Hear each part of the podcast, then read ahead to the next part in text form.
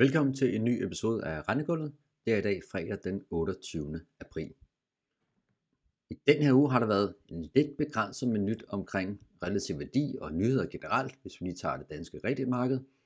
Så den her episode nu, jamen, det kommer til at have lidt mere fokus på, hvorfor ser vi nogle gange udstedelse i en lavkupon kommenterbar i ekstrem lav kurs. Og her der tænker jeg selvfølgelig på noget halv 53, halv 53 IO, lige på det seneste i hvert fald, og også de 20-årige lavkuponer, såsom 0,43 og en halv 43. Det interessante er jo her, jamen, hvorfor kommer den her udstedelse? Hvad er det, det kan skyldes? Fordi låntager udsteder på en meget lav kurs, og har altså en ret stor risiko for en stor stigning i restgælden, hvis renterne de skulle falde. Så det er altså lidt interessant.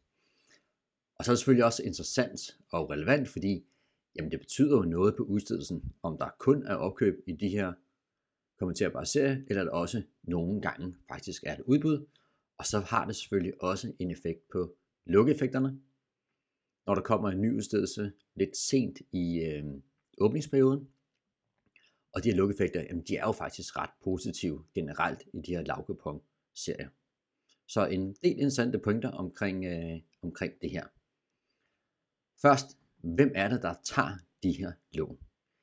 Jamen, i bund og grund, så kan vi faktisk ikke rigtig se det på C-niveauet. Altså vi kan se lidt i coverpool på, hvilke typer låntager, der tager fastforrentet lån og flexlån og floatlån osv. Debitopdelingen kan vi få, selvfølgelig få lidt vide, hvor store lån er. Vi kan også godt se, om det er erhverv eller ikke erhverv vi har en klar forventning af, at når der skal udstedes de her lavkupon så er det i gruppen af erhverv, men vi kender ikke rigtig, hvilken type af erhvervslåntager det er. Men alligevel, så er der en bestemt låntagertype, som i hvert fald lige falder først i mine tanker, når vi ser de her udstedelser. Og det er altså almindelige låntager. Der ligger jo generelt et øh, krav om, at udstedelsen skal ske i serie med laveste rente.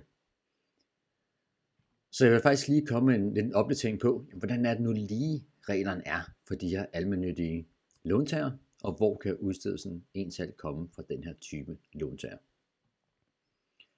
Først kan vi lige starte lidt omkring baggrunden af det her. Jamen, de her almindelige lån, jamen, det er jo sådan set noget, der optager os af boligforeninger i den her almindelige sektor, som er sådan en form for semi-offentlig.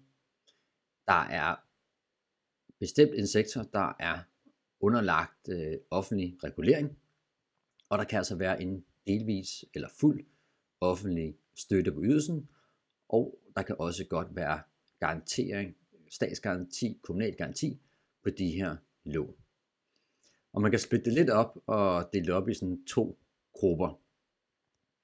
Den første gruppe med, hvor der er ydelsestøtte og også en stats- og kommunal garanti, og den anden gruppe, hvor der kun er en stats- eller kommunal garanti, men altså ikke støtte på ydelsen. Hvis I skal vende den første gruppe, altså lån med ydelsesstøtte, og det er jo faktisk den, gennem tiden har der klart været den mest relevante gruppe at skulle øh, se på, for det her de virkelig store lån, de ligger.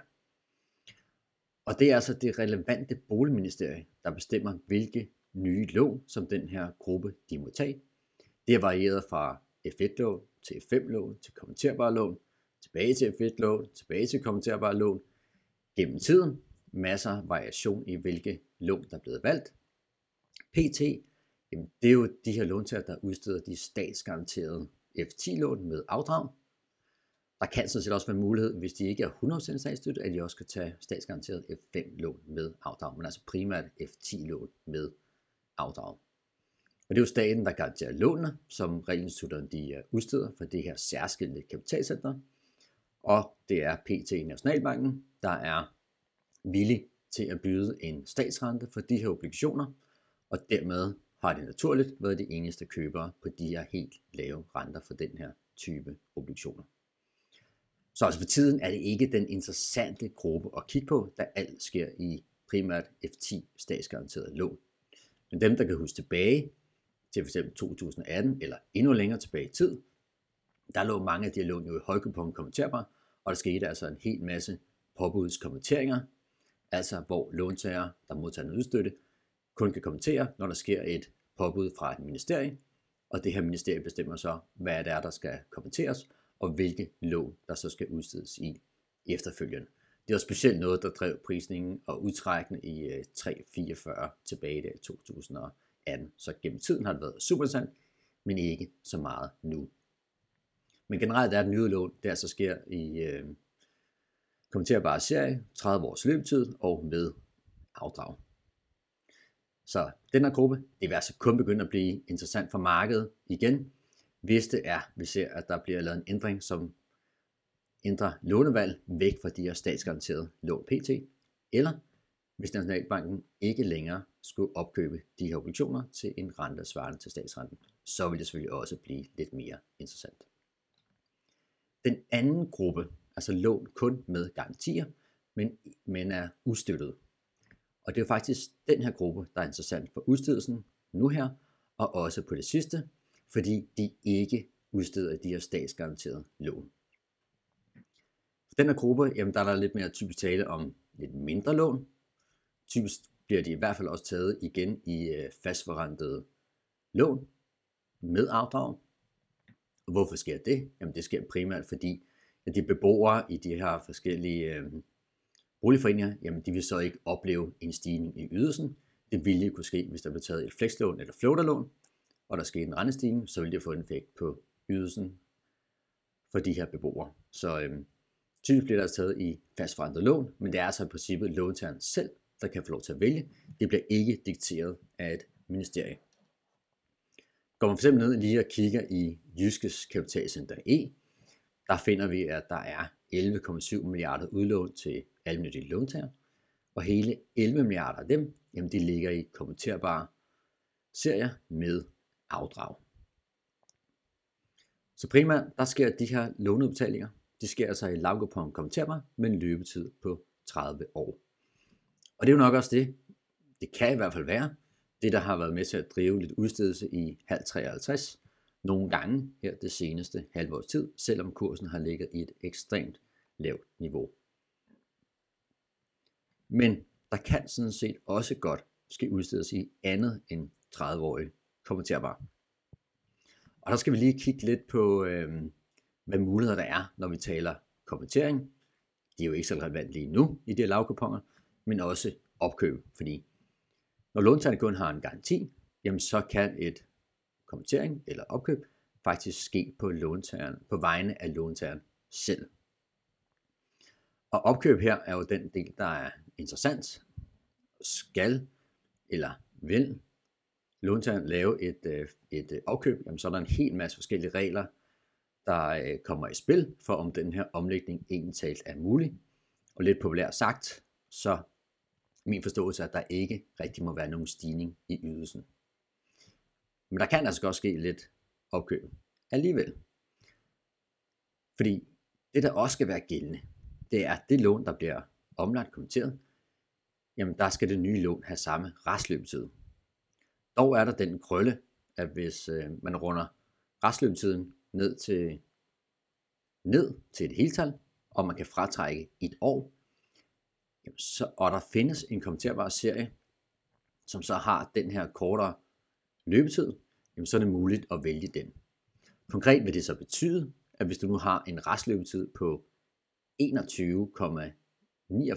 år, jamen så runder du ned til 21 år, skal du trække et år fra, og så ender du faktisk med at kunne optage et lån i en 20-årig kommenterbar serie, frem for i den her 30-årige kommenterbar serie, som lånet initialt så vil ligge i.